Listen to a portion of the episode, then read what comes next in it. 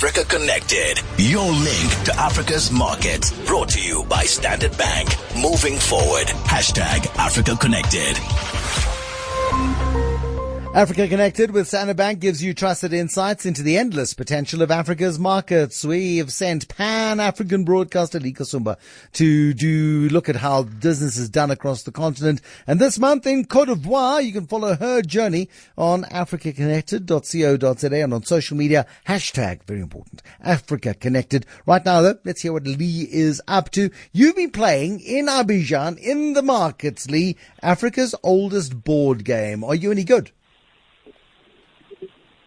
I actually won the first round, Bruce, if you can believe it. Beginner's and luck. I think I got overconfident. Beginner's and then luck.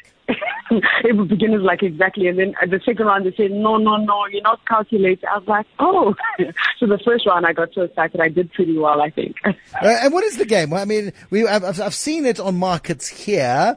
Um, it is uh, it's a, it's a wooden tablet with, with with with with sort of holes scooped out in it, and you've got pieces that you move. It all looks terribly complicated.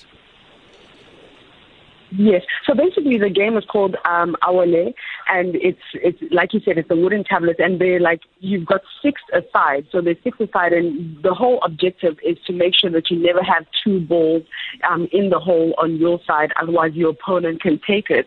Apparently, the game can go on for so long that it will last almost two days worth of play. I couldn't believe it. It seems more intense than chess um, you know, and they actually take it so seriously and they were like, think, think, think, calculate, calculate. And I was sitting there thinking, oh my gosh. But yeah, that's the whole idea.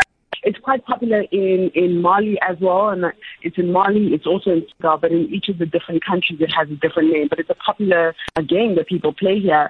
Um, they played it when they were young, and then a lot of people buy the actual game and they take it home, and it's something that families do together. Um, uh, maybe you can teach us one day. Um, listen, what you've met up with the South African ambassador and the free trade agreement. The President Cyril Ramaphosa signed this ambition to have this Africa-wide free trade agreement. A very noble, very big, very audacious, very noble, but very hard to make work plan. Yes. So um, the, the South African ambassador, Ambassador Naidi, was really the way that he articulated what some of the challenges were around signing the free trade agreement automatically, because obviously a lot of people first of all thought that it was a political ploy to not sign it, you know, automatically. But he just explained about how in countries like South Africa, for example, there is a lot more of a process to an agreement being signed. So the president can't just show up, like for example, from Uganda and sign an agreement, because in Uganda it begins and ends with um, President Museveni. But in South Africa, um, President Cyril Ramaphosa has to basically sit through a process which ends up in Parliament. You know, there's an entire process, and if he just just signs without going through the right um, procedure, it could affect the deal. Number one, and more, th- and also it could also have legal implications. So he explained that um, you know a lot of um, African countries could have been a little bit confused as to why that happened, but he he was certain that it was more of a case of there being more process and procedure placed in a South African context versus in other countries. Now, coffee is such a massive export for Cote d'Ivoire. Um, how many thousands of coffee shops line the streets of this great coffee producing nation? So this is the ironic thing. Um, there are only two specialized coffee shops in the whole of Abidjan, which is the economic capital of um, Cote d'Ivoire.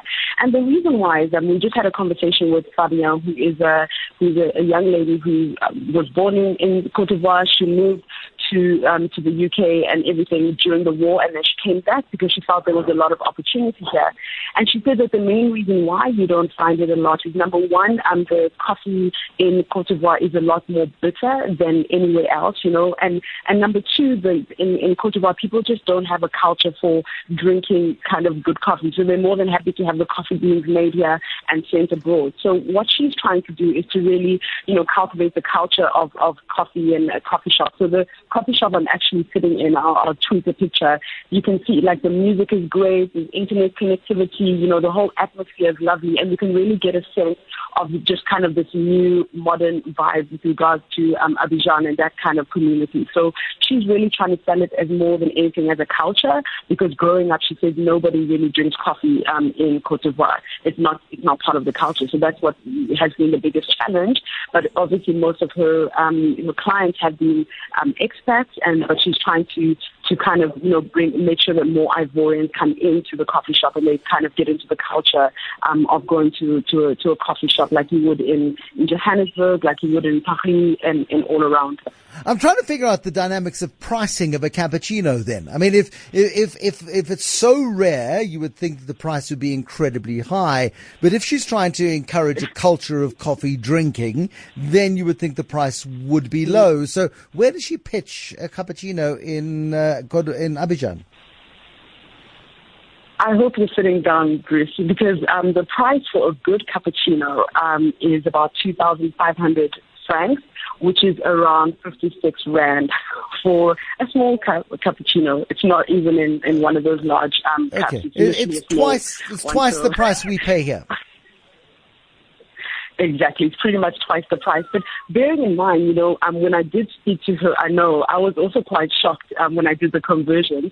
But bearing in mind, when I did ask her, you know, about how it is, because we've spoken to a lot of big business. So we asked, you know, I asked her, what is it like doing small business um, in Cote d'Ivoire as a woman, you know? And she said she explained some of the challenges, which are kind of similar everywhere, you know. Um, obviously, if you, if you hire people who are older than you, they, they don't really listen to you because in Africa, it's really, you know, you can't give instructions instructions to somebody older than you. And if it's somebody who's younger than you or your age, they kind of treat you like a friend. So there's almost no urgency in understanding that work is work.